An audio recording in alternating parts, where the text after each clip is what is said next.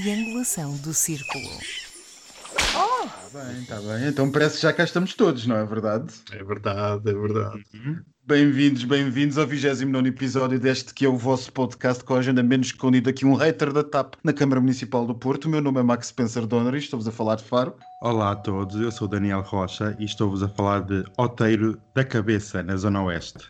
Oteiro da Cabeça. Ai, e se ele isto ficou, ele ficou porque nós fomos no outro dia para Malveira, só pode ser. Eu vim ver se já tinham chegado as carruagens, as novas carruagens da CP para a Zona Oeste, mas afinal não, fiquei piada. Oteiro daqui? Oteiro da Cabeça. Oteiro é uma freguesia portuguesa do Conselho de Torres Vedras com 5,70 km de área e 823 habitantes. O que é que tu estás a fazer aí? E tem estação de comboio, que eu só ando de comboio que eu sou ambientalista.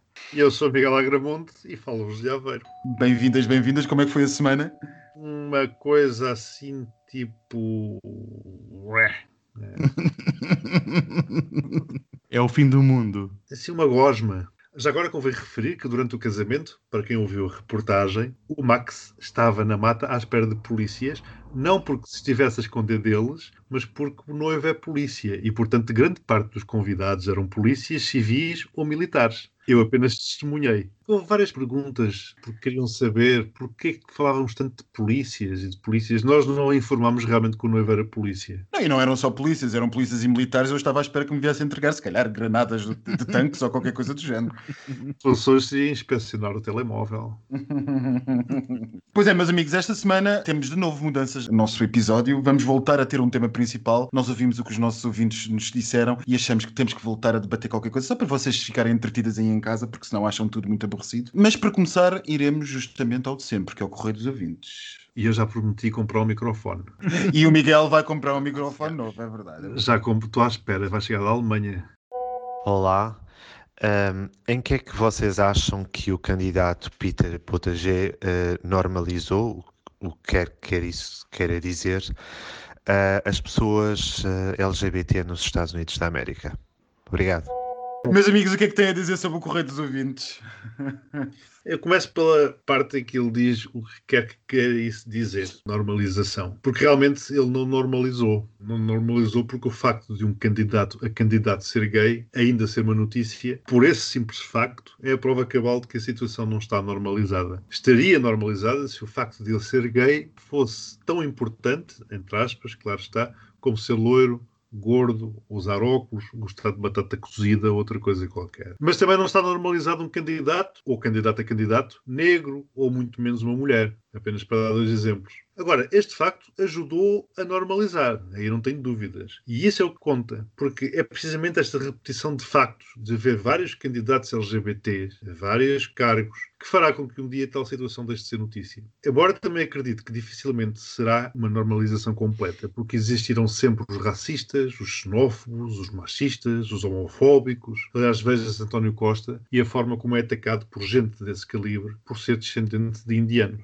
Portanto, acho que ajudou efetivamente a normalizar, mas não normalizou. O Pito é gay, casado e até há bem pouco tempo candidato às primárias democratas para a presidência dos Estados Unidos. Este candidato teve muitos maus resultados, teve que desistir a meio da campanha e, apesar disso, é uma lufada de ar fresco num discurso tão intenso e tão divisório entre várias fações. Acaba por ser uma pessoa calma, ponderada, que diz tudo, mas não diz nada. E não acredito que a América esteja preparada para um presidente LGBTI, mais queer, seja o que for, não está preparada e esta candidatura não tinha pernas para andar e acho que também não normalizou muito porque são os democratas à partida já apoiam questões ligadas à comunidade, por isso acho que não houve uma grande mudança. Não, mas ajudou a normalização, acho eu. Ajudou no que contribui, é vai, um caso caricato que o Mayor Pitt tem aparecido muito na Fox News e até tem ganho vários pontos numa estação que é altamente religiosa e altamente conservadora. Porque vê- Reacionária. e reacionária, exatamente, porque vêem nele uma pessoa que é tipo well spoken, branco, eh, muito ponderado, muito calmo. Não tem a ideia de um gay que eles têm. Por isso eles pensam: ah, olha, até é bastante normal é os comentários que fazem. A palavra normalização tem esse problema, não é? Pronto, mas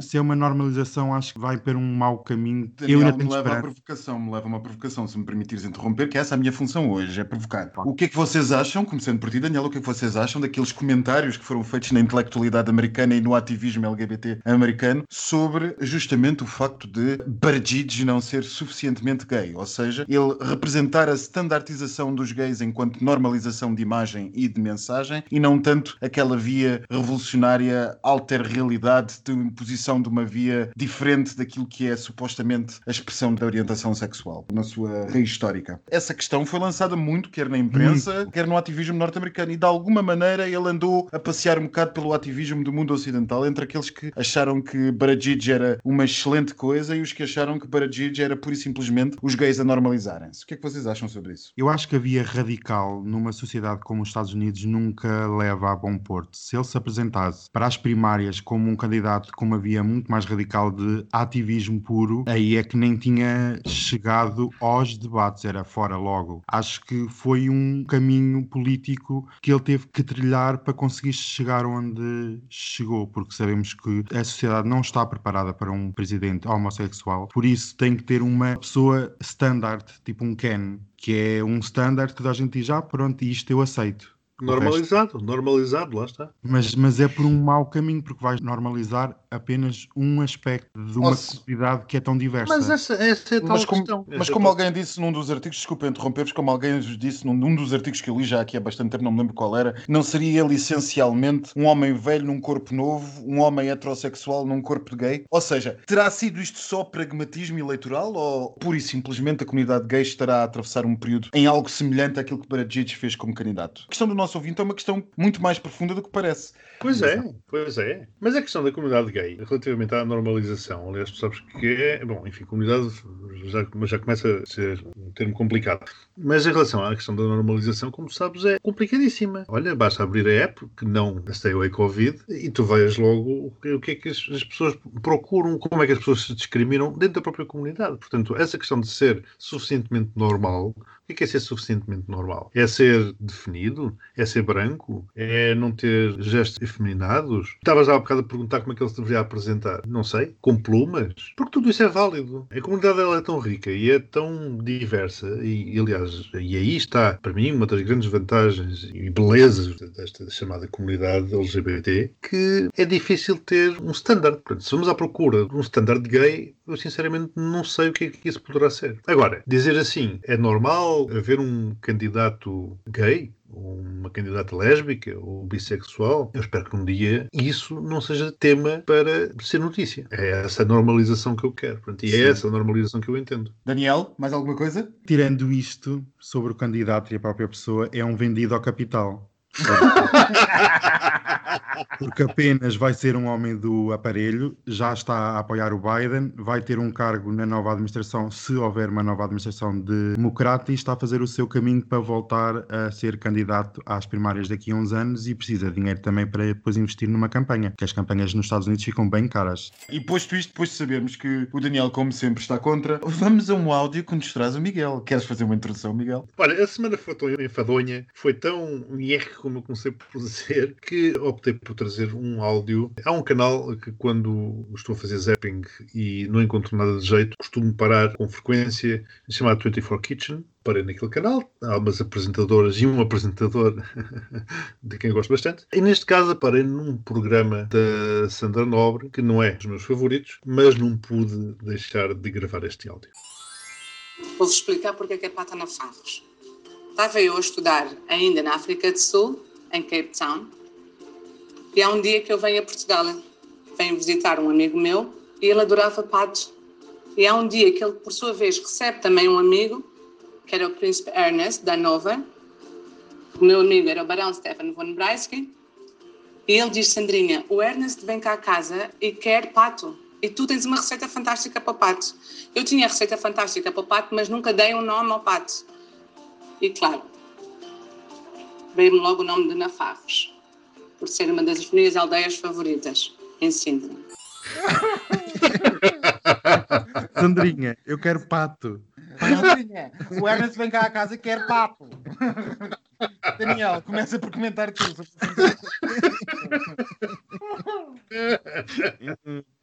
Este áudio não poderia ter tido uma melhor escolha. Isto foi magnífico. Miguel, nesta semana, como falavas tão medonha, isto veio alegrar os meus dias e eu não consigo parar de rir à conta do pato. Isto foi na quarta-feira, mas depois isto é giríssimo porque ela está a cortar o pato, ela está ali a, fazer não sei o que, a pele do pato, não sei quanto, e vai contando esta história que eu achei. De...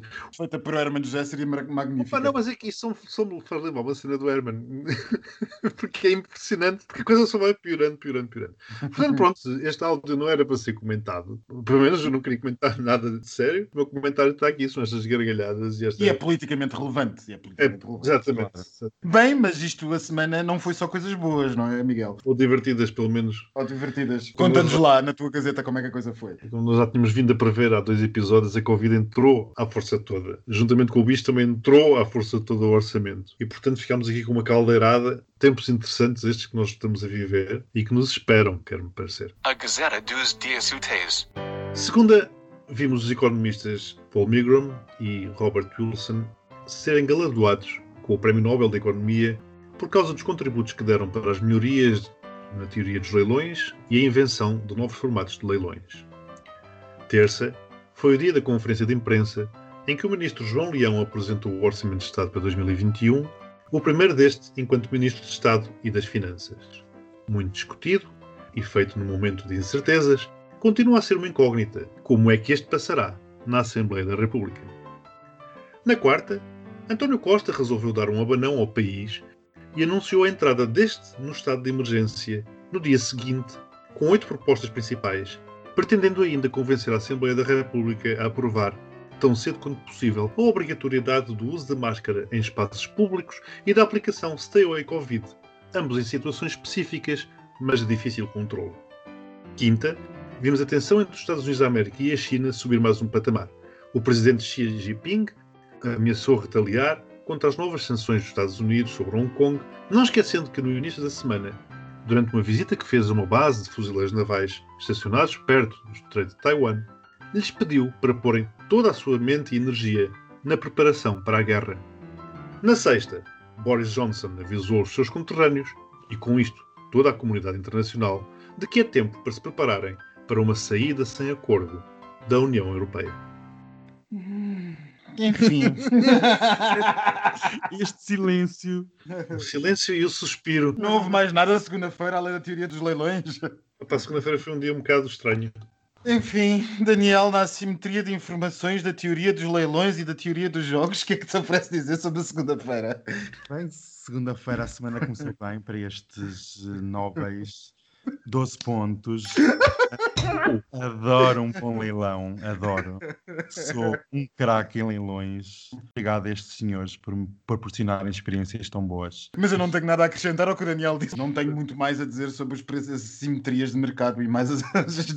não, não, não dá. Adoro. Enfim, preço de, preço de fecho, essas coisas não. não, não, não. Terça-feira, terça-feira, a apresentação do orçamento pelo ministro João Leão. É o primeiro orçamento. Tenho-vos a dizer que isto é o fim do mundo. É um orçamento eleitoralista a preparar o grande combate de 2021 e 2022. É uma manteiga de retalhos sem um fio condutor. É o orçamento de Estado para 2021. Isto, amigos, preparem-se e metam os coletes salva-vidas. Dois pontos ao senhor Leão. Eu, acerca do orçamento de Estado deste ano, ou que virá este ano, uma das coisas muito engraçadas que se via, ou que se calhar, engraçadas não, mas curiosas que pouca gente está a falar, tirando um ou outro meio de comunicação nacional, é a própria pessoa de João Leão. Nós passamos de Mário Centeno, o todo-poderoso Mário Centeno, o omnipresente Mário Centeno, o omnissapiente Mário Centeno, que estava em todo lado e sabia tudo e mais alguma coisa e controlava tudo com um sorriso. Exato, o omnissorridente. O omnissorridente Mário Centeno, para uma figura um tanto ou quanto, enfim, eu não diria apagada, mas ligeiramente distante, professor universitário, economista e que uma das coisas que parece ter imediatamente saltado à vista para quem como nós, volta a vir a perca tempo a ler as letrinhas mais pequenas dos jornais, é que ele livrou-se de todos os seus assessores. E os que não se livrou, todos eles se demitiram. E dizem as más línguas que o ambiente no Ministério das Finanças é péssimo. Leão presidiu a elaboração de um orçamento de Estado sem os seus usuais spin doctors, sem aqueles que faziam a mensagem de, de Mário Centeno passar tão líquida e tão fácil. E tudo parece ser como o Daniel estava a ser, uma certa manta de retalhos. Não se percebe muito bem se é desorientação dentro do próprio Ministério das Finanças, se é pura e simplesmente desnorte com aquilo que se está a passar neste momento com a questão do Covid e com o necessário esforço que isso está a impor às contas do Estado, ou se, pura e simplesmente, uma vez mais, o governo está a ser obrigado a negociar sobre os joelhos uma autêntica manta de tentativas de várias coisas cozidas entre si que não fazem sentido absolutamente nenhum para ver se agrada a gregos e a troianos, a bloquistas e a comunistas. Ou se calhar um pouco tudo isso. Ou se calhar um pouco de tudo isto. Exato. O que seria o pior dos Estados, o que queria mesmo dizer que o oráculo da triangulação, quando aqui há 20 episódios, 25 episódios, disse que provavelmente em 2021, 2022 teríamos legislativas antecipadas, nós estávamos muito longe disso. A situação não está bonita, este orçamento de Estado não augura nada de novo, a direita já disse que vota contra e a esquerda está-se a fazer difícil. Sinceramente não sei, má comunicação, algo aéreo, enfim, uma tentativa de agradar a todos e distribuir dinheiro de maneira um tanto ou quanto estranha. Leão há uns dias que chega a dizer que alguns funcionários públicos vão ser aumentados em 17% no dia seguinte, diz que não há dinheiro.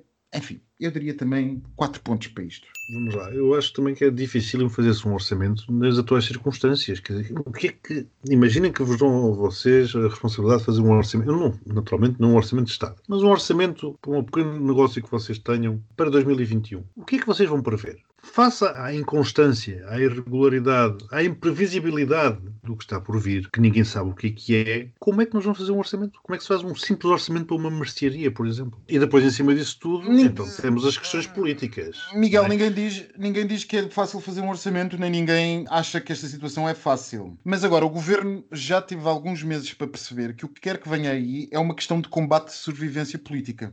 Enfim, a minha tese é que isto efetivamente é um orçamento que dá para tudo. Isto é um Dá orçamento para todos, exatamente, que é para as próximas eleições. Que dá para tudo e mais alguma coisa. E, portanto, é um orçamento de combate nesse sentido. Dá para o bom, dá para o mau, dá para, o- dá para É, mas o combate não é só espalhar dinheiro, é afinar e, e- a- a- a- o discurso político e torná-lo assertivo. A imagem que está a passar do governo neste momento é de desnorte. E eu, sinceramente, É, tenho que não, claramente, Eu, eu- claramente. estou um bocado impressionado com a rapidez em que o Partido, Social- o Partido Socialista, neste caso que o governo, caiu numa imagem muito grande de desnorte. Dá a sensação que lá dentro ninguém está a coordenar aquilo. Quarta-feira, Daniel. Quarta-feira foi quando António Costa resolveu dar o abanão ao país. Eu até fiquei abanado. Eu fiquei abananado. Eu estou farto desta porcaria. Eu fiquei parvo.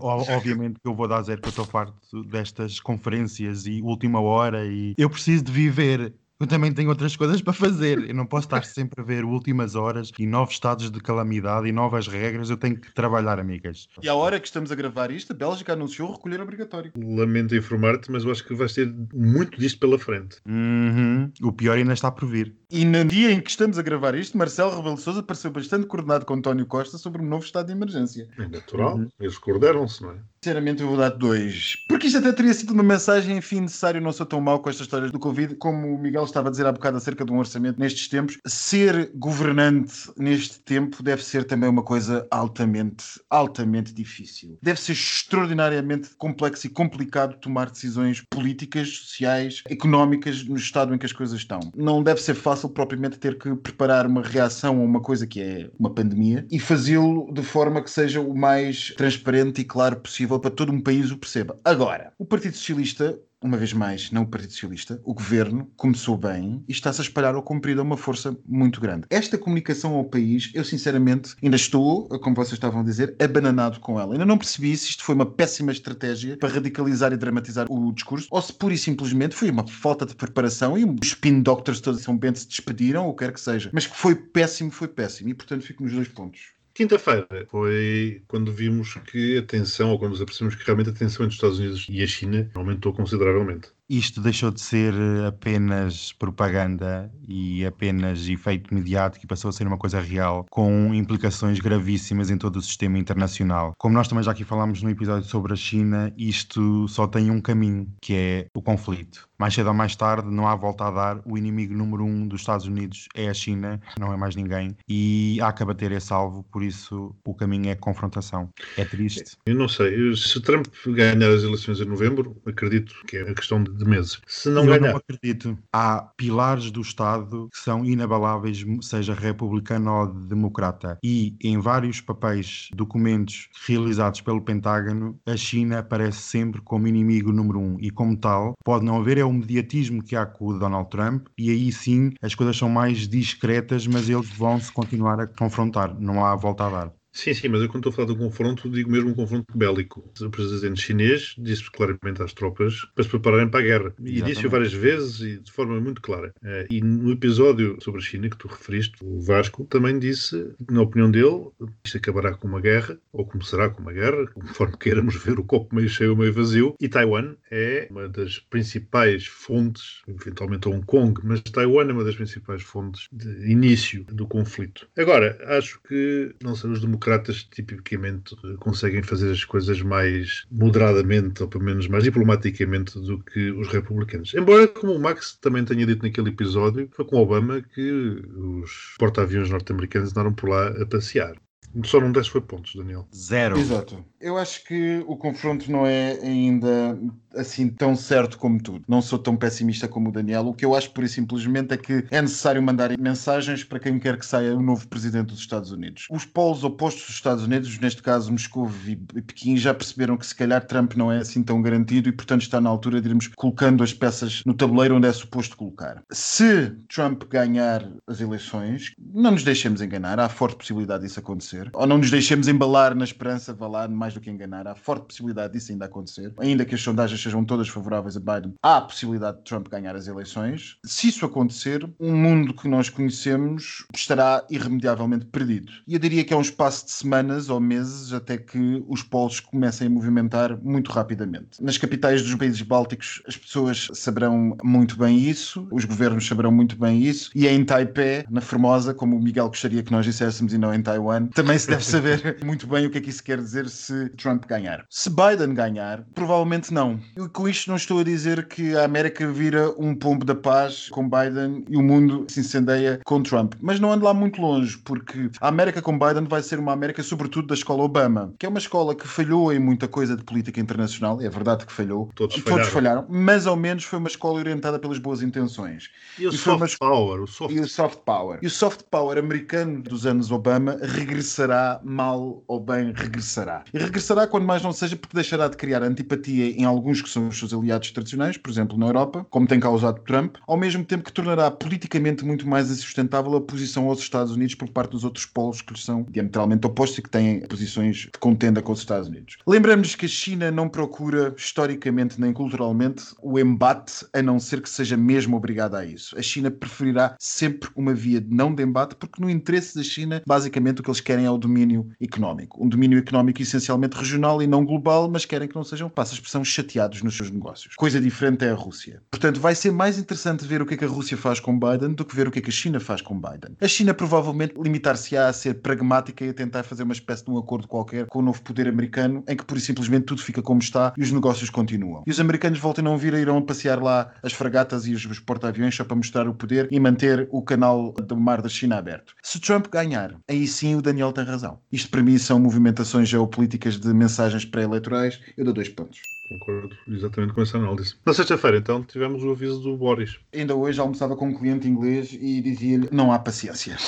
e vocês têm que perceber que na Europa já ninguém quer saber disto há muito tempo. E os políticos europeus que têm as suas opiniões públicas mais preocupadas com espirros e tosses do que propriamente com o que os ingleses acham vão fazer ou não vão fazer. Mesmo sendo um consumidor ávido de notícias, percebi hoje, através desse meu cliente que estava a referir, que é justamente um consumidor ávido de notícias, mas britânicas, que me estava a dizer que os ingleses começaram esta semana a instalar casas de banho daquelas de concertos pelas estradas do sul do Reino Unido. Porque calculam que no final do ano serão milhares de caminhões presos em filas e que, portanto, serão necessárias casas de banho Uau. para Agora entendo o papel higiênico. Sinceramente, para os poucos ingleses que ainda são razoáveis e têm bom senso naquele país, deve estar a ser estupendo olhar para 2020. Como se não bastasse o caos sanitário e de saúde pública em que todos nos encontramos, os ingleses ainda vão somar a isto um caos económico e, quem sabe, no médio prazo, uma vez mais, muito vai depender de tudo o que se passar nos próximos meses, incluindo também presidenciais norte-americanas, porque elas também vão ter influência nesta questão do Brexit. Vai depender muito do Congresso e do Senado que saia. Não nos esqueçamos que Sim, os maiores sim. defensores dos acordos de Sexta-feira Santa e da paz encontrada para a Irlanda é justamente o Congresso norte-americano e a sua maioria democrata. Portanto, se a presidência norte-americana mudar, Boris Johnson bem pode estrabuchar à vontade, mas os americanos, por e simplesmente, não assinam com tratado nenhum de livre comércio se não for garantida a situação da Irlanda. Portanto, tudo está parado até dia 3 de novembro. Depois de 3 de novembro, vamos saber que tipo de Brexit é que vamos ter. Portanto, dois pontos para isto. Bem, eu vou dar já meus pontos, zero.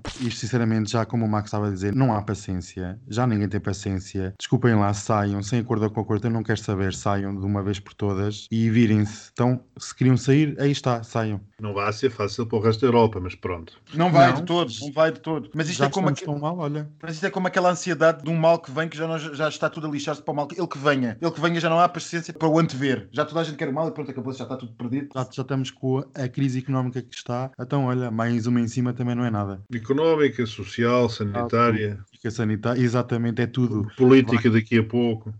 Eu não estava a esquecer aqui da calculadorazinha. Já não é a primeira vez. Portanto, o Daniel, ora, eh, Zero. deu 12. Não, começaste por dar 12. Ai, 12, Fiquei sim, logo 12. entusiasmado. Depois deste um 2. E depois 0, 0 e 0. 14 pontos. Muito bom. Grande Como é semana que é? para o Daniel. Quando chegarem aos 100, há um champanhe, não é? Será que o Max deu 86 pontos? O Max começou por dar 12, depois deu 4, depois deu 2, depois deu 2, depois voltou a dar 2. 22. 22 Não chegámos lá. pontos. Estou dizendo 36. Portanto, meus amigos, está na altura de passarmos ao tema principal e como o Daniel dizia em off, como se diz agora, e muito antes de iniciarmos a gravação, isto parece que nós estamos a voltar aos primeiros episódios do nosso podcast, porque os assuntos estão a voltar justamente àquilo que nós debatíamos há 25, 26 semanas atrás. A França entrou em recolher obrigatório, a Bélgica entrou esta noite em recolher obrigatório, Londres passou para Tier 2, Liverpool foi cercada, Madrid está fechado, quer dizer, o governo regional não se entende com o governo nacional, mas em princípio está fechado, e em Portugal começaram as primeiras fraturas no entendimento político e o nosso governo apresentou de emergência uma proposta de lei ao Parlamento para que seja aprovado o uso obrigatório das máscaras e a utilização da famosa app Stay Away Covid.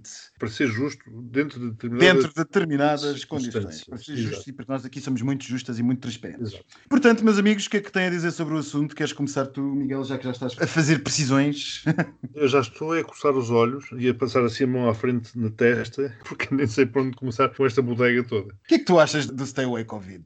Eu não tenho nada contra o Stay Covid, assim como também não tenho nada contra o facto das pessoas darem os dados que muito bem entenderem seus, seus, não dos outros, seus, a quem entenderem, da forma como entenderem. Agora, eu instalo as aplicações no meu telemóvel porque assim desejo, não porque sou obrigado. Essa para mim é a grande questão, é eu ser obrigado a instalar uma aplicação no meu telemóvel tendo telemóvel para isso ou não, e pior ainda, aparentemente, se não tiver um telemóvel que suporte, ainda sou multado em 500 euros ou uma coisa qualquer assim no género. Eu não vou perder muito tempo a discutir isto. Isto é inconstitucional, isto não vai passar, isto é, é ridículo. Eu não sei se isto é desnorte do Primeiro-Ministro, não sei se é o Primeiro-Ministro a querer desviar as atenções para outras questões, não sei se é o Primeiro-Ministro a querer culpabilizar ou arranjar botes expiatórios para depois, quando as coisas correrem mal. Reparem que eu não disse se, disse quando as coisas correrem mal, então a culpa foi do povo que não instalou as aplicações. Não sei se é o próprio Primeiro-Ministro a provocar uma crise política porque ele está farto disto e se calhar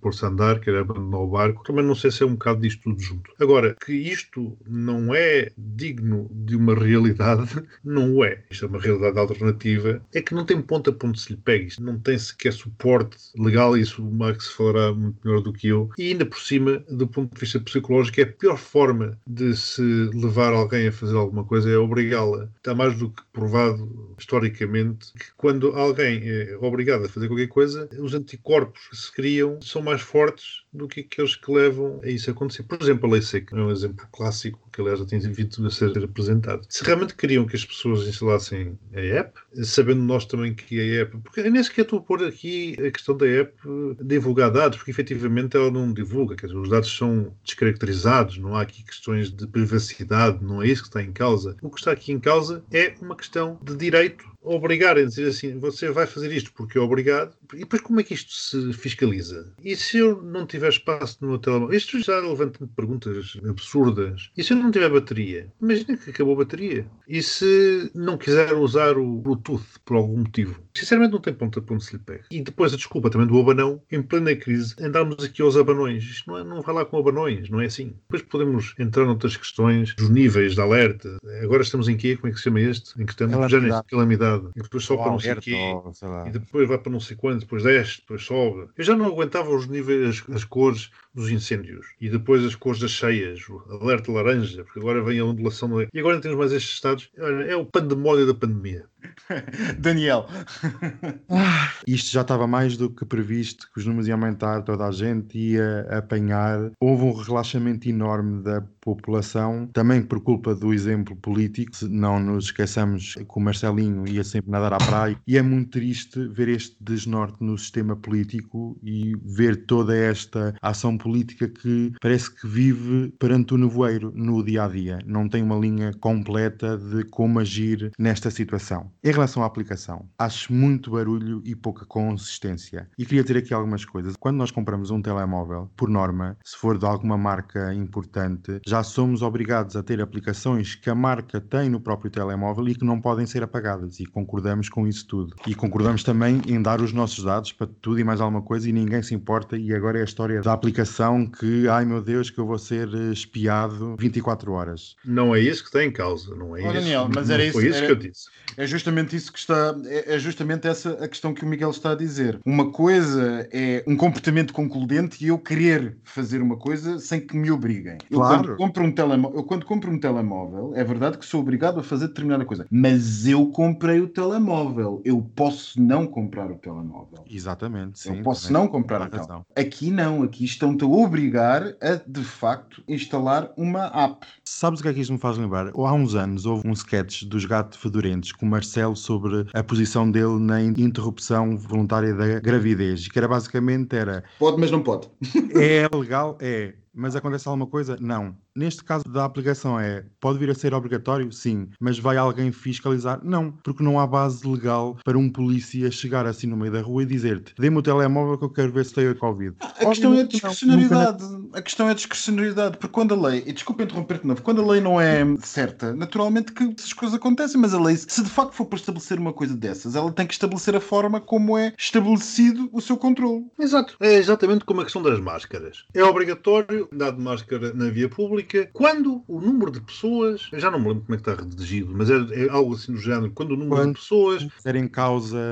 uh, O distanciamento social. Como é que eu vou. Sabes o que é que me faz lembrar? Faz lembrar uns anúncios de trânsito limitadores de velocidade que julgo que existem em França, que dizem que a velocidade máxima é 110 quando está a chover e 130 quando não está a chover. E eu tenho sempre uma dificuldade desgraçada quando estou a conduzir lá e começam a cair umas gotas. Eu digo, será que isto já é chuva suficiente para eu reduzir para 110? É exatamente a mesma situação. Será que o número de pessoas que está aqui à minha volta é suficiente para eu ser obrigado agora a usar máscara? É que pelo menos aí há um critério que normalmente as pessoas referem, que é o dos dois metros. Se tu estiveres numa zona em que a densidade. Ó Max, está bem? E diz assim, desculpe, mas eu acho que isto não eram dois metros. E o polícia vai lá e diz, desculpe, mas eu acho que eram. Miguel, totalmente de acordo. Por que é que andamos lá com Totalmente fita métrica? Andamos ou com, com- com um tutu? De, de- de- Totalmente, totalmente de acordo. Mas aí ainda, Dois metros ainda, ainda podemos dizer que o bom senso poderá, eh, gerir 99% dos casos. Max, não é? desculpa, mas eu não quero deixar o bom senso como critério de atuação do polícia. Eh, Se calhar há polícias com bom senso, se calhar a maioria. Claro, claro, Mas, óbvio.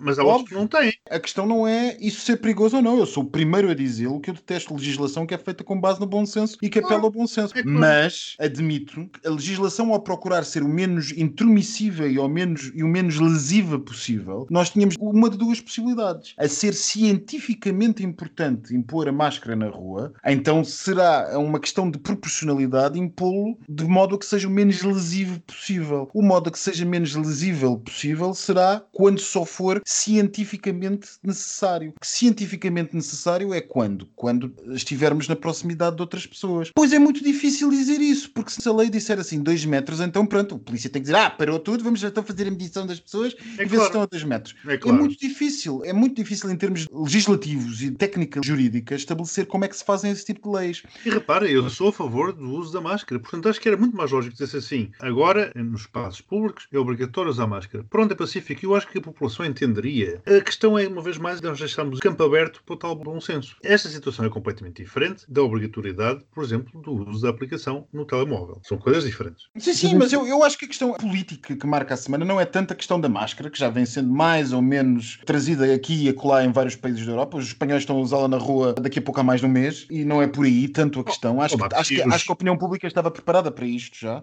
A questão da app é, para mim, a questão política da semana. Porque eu não sei quanto a vocês, mas eu ainda não consegui perceber o que é que presidiu à mensagem política do governo esta semana. Eu não percebi ainda. Não, não... não é o desnorte completo, é o desnorte. Eu é acho que é outra coisa. Sendo António Costa um político tão experiente e sendo um especialista de direito, sabendo que isto não tinha qualquer base legal, obrigar a ter uma aplicação e ainda por cima ser fiscalizada, trouxe o tema para esconder outras coisas que estavam a correr ainda muito pior. Porque como é que um político como António Costa, das duas, uma. Ou o homem perdeu mesmo o tino, e isto foi mesmo o pior erro político que ele cometeu até agora, ou então é uma jogada mais cínica para pôr a população a falar de outro tema que não aquilo que se calhar se estava a falar no início da semana. Não Sim, sei. claramente isto foi um tiro nos pés, um tiro de bazuca. Já que ele gosta tanto de bazucas, isto foi um tiro de bazuca nos pés. Foi? Mas achas mesmo que foi inocentemente, foi um erro mesmo político e não passa Bem, Eu acho que o governo está cansado, os ministros estão cansados e também não é para menos. A ministra da Saúde, coitada,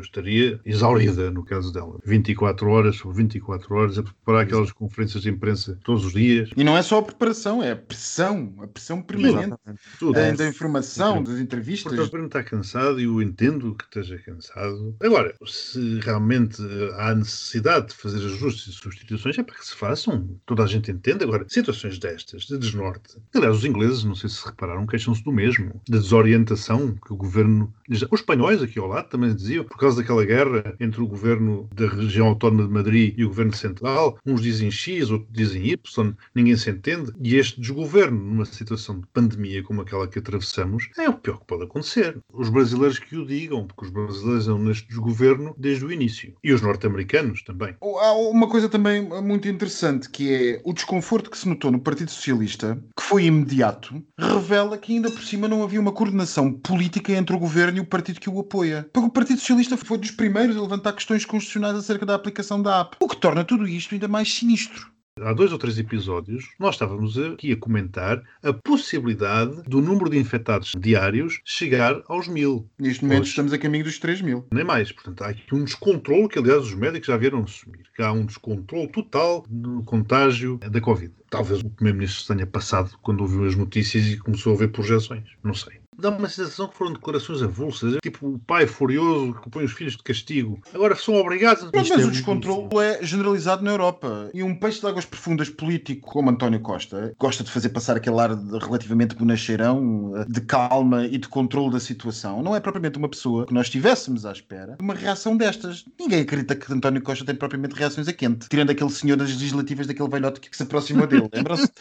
não é, não Pois, faz... mas o que é certo é que temos visto nos últimos dias ele a deitar água na fervura e a ter que se justificar e a ter que justificar as afirmações que fez é pior a obrigatoriedade de instalação da aplicação ou de recolher obrigatório? Não é uma limitação também das liberdades? O recolher obrigatório pressuporia ou pressuporá uma adoção do estado de emergência. E o estado de emergência, naturalmente, como nós já o discutimos aqui tantas vezes, pressupõe uma supressão de direitos fundamentais. Eu não acredito que alguém fosse decretar um estado de emergência para te obrigar a uma app. E uma coisa é um comportamento proibitivo, outra coisa é um comportamento que te obriga a uma ação. É muito lesivo do ponto de vista democrático democrático um comportamento que te obriga a uma ação. Nós não estamos habituados, não estamos habituados a ser proibidos, não estamos habituados a ser obrigados a fazer qualquer coisa. Ainda por cima uma ação que não se sabe se tem realmente os resultados Ainda por cima, científicos. Uma... Exatamente, Porque, que era domínio isto, da crença quase. Em 50 e não sei quantos países que têm apps semelhantes, nenhum deles uh, aplicou a obrigatoriedade do uso das mesmas. E depois isto teoricamente funcionaria, teoricamente funcionaria, se toda a gente tivesse acontece é a partir do momento em que nós temos pessoas.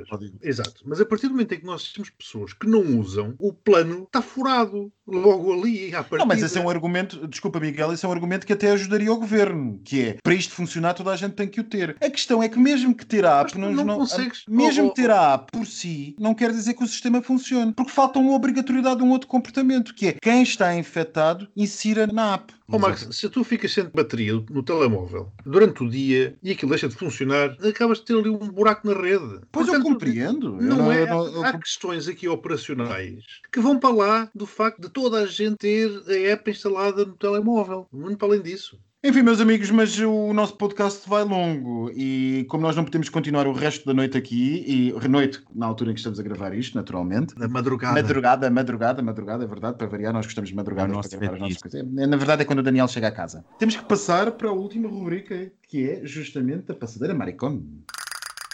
Passadeira, maricón. Bem-vindos a mais um episódio. Tenho uma bomba para começar. Logo a abrir. Este ano o Natal começou mais cedo. Como, como vocês já sabem, já está tudo muito mais adiantado do que a realidade. E Olha, também... já havia árvores de Natal nas lojas, já há avenidas a serem decoradas com iluminações uh -huh. de Natal. O Celinho disse que a gente não se pode reunir com a família. Pois é, este Natal vai não ser diferente. Pode, mas eu já comi chocolates de Pai Natal. Já comeste o coelhinho? O coelhinho ainda não, isso é para depois. Comi um Pai Natalzinho, estou uma baleia. Right on, adeus, continuem. Então, ficámos a saber que a cantora Mariah Carey vai ter uma nova música natalícia. Depois do hit oh. All I Want for Christmas Is You, ela vai ter uma nova música e um especial na Apple TV. Por isso, não percam este Natal, vai ser bombástico, amigas, bombástico. Será que vai ser o novo gay? Eu acho que sim, tem tudo para ser. Amigas, também temos uma notícia vinda aqui de Espanha, de Madrid. O Juan Carlos? Não é, ele também teve muitas más notícias, mas esta semana dei um descanso, estava farto do homem. Ficámos a saber que um ator porno foi multado por organizar uma orgia com 50 pessoas num apartamento. Como é que é possível? Tinha que ser um apartamento grande. Mas quantos metros quadrados? Não sei, não cumpria as regras, foi por isso que foi multado. Não cumpria as regras de distanciamento. Mas espera lá, mas como é que uma orgia. Mas porno, que tipo de porno, antes de começar? Como é que uma orgia pode cumprir regras de distanciamento? Tudo é possível neste mundo. Com o fetiche certo, tu encontras a distanciamento necessário. É o que dá a fechar é o strong. Fechou o strong, o pessoal tem que ir para casa e apagar a luz. e apaga as luzes. Mas esta notícia ainda não acabou. Sabem Mas estamos como... a falar de quê? De pênis de 2 metros? Talvez, olha que há milagres. Do entroncamento. Do entroncamento, exatamente. Olha que eu conheço alguns. Então, a polícia viu esta festa porquê? Porque viu um folheto publicitário no qual se incitava as pessoas a assistirem e a participar neste evento, onde também se ia realizar um filme porno com o título Um crime contra a saúde pública. E ninguém fala das festas organizadas aqui em Portugal. Sabes como é que é, não é? Ninguém fala, mas eu sei de algumas. Tu telefona à CMTV. Uhum, Covid para todos, amigas. Esta semana eu só queria deixar dois beijinhos muito breves. Um beijinho muito, muito, muito grande para as fãs da Cristina Ferreira, que ficámos a saber esta semana que quando não estão em casa, deixam as televisões ligadas para dar força à Cristina e para dar audiências. Um beijinho muito grande para essas fãs. E o último beijinho é uma casa real que inglesa. vai inglesa exatamente, o príncipe André, um dos filhos da Isabel II, que uma terriola em Balmoral, no norte, deixou de vender postais com a cara do príncipe devido aos escândalos sexuais que este está envolvido. Eu mando um beijinho muito grande porque é triste perder a cara num postal, por isso, beijinho para o príncipe. Estou muito desiludido, Daniel. Joguei que fosse trazer para a passadeira Maricone o novo método de, não vou dizer lavar dinheiro, mas de ocultar dinheiro, enfiá-lo entre nádegas. Podes partilhar com a audiência. Temos casos no Brasil e também na Índia, ouro. Mais de meio quilo de ouro também enfiado por ali acima. Olha, fiquei muito desiludido. Mas pronto. beijinhos, beijinhos. Beijinhos para toda a gente que esconde coisas entre as nádegas.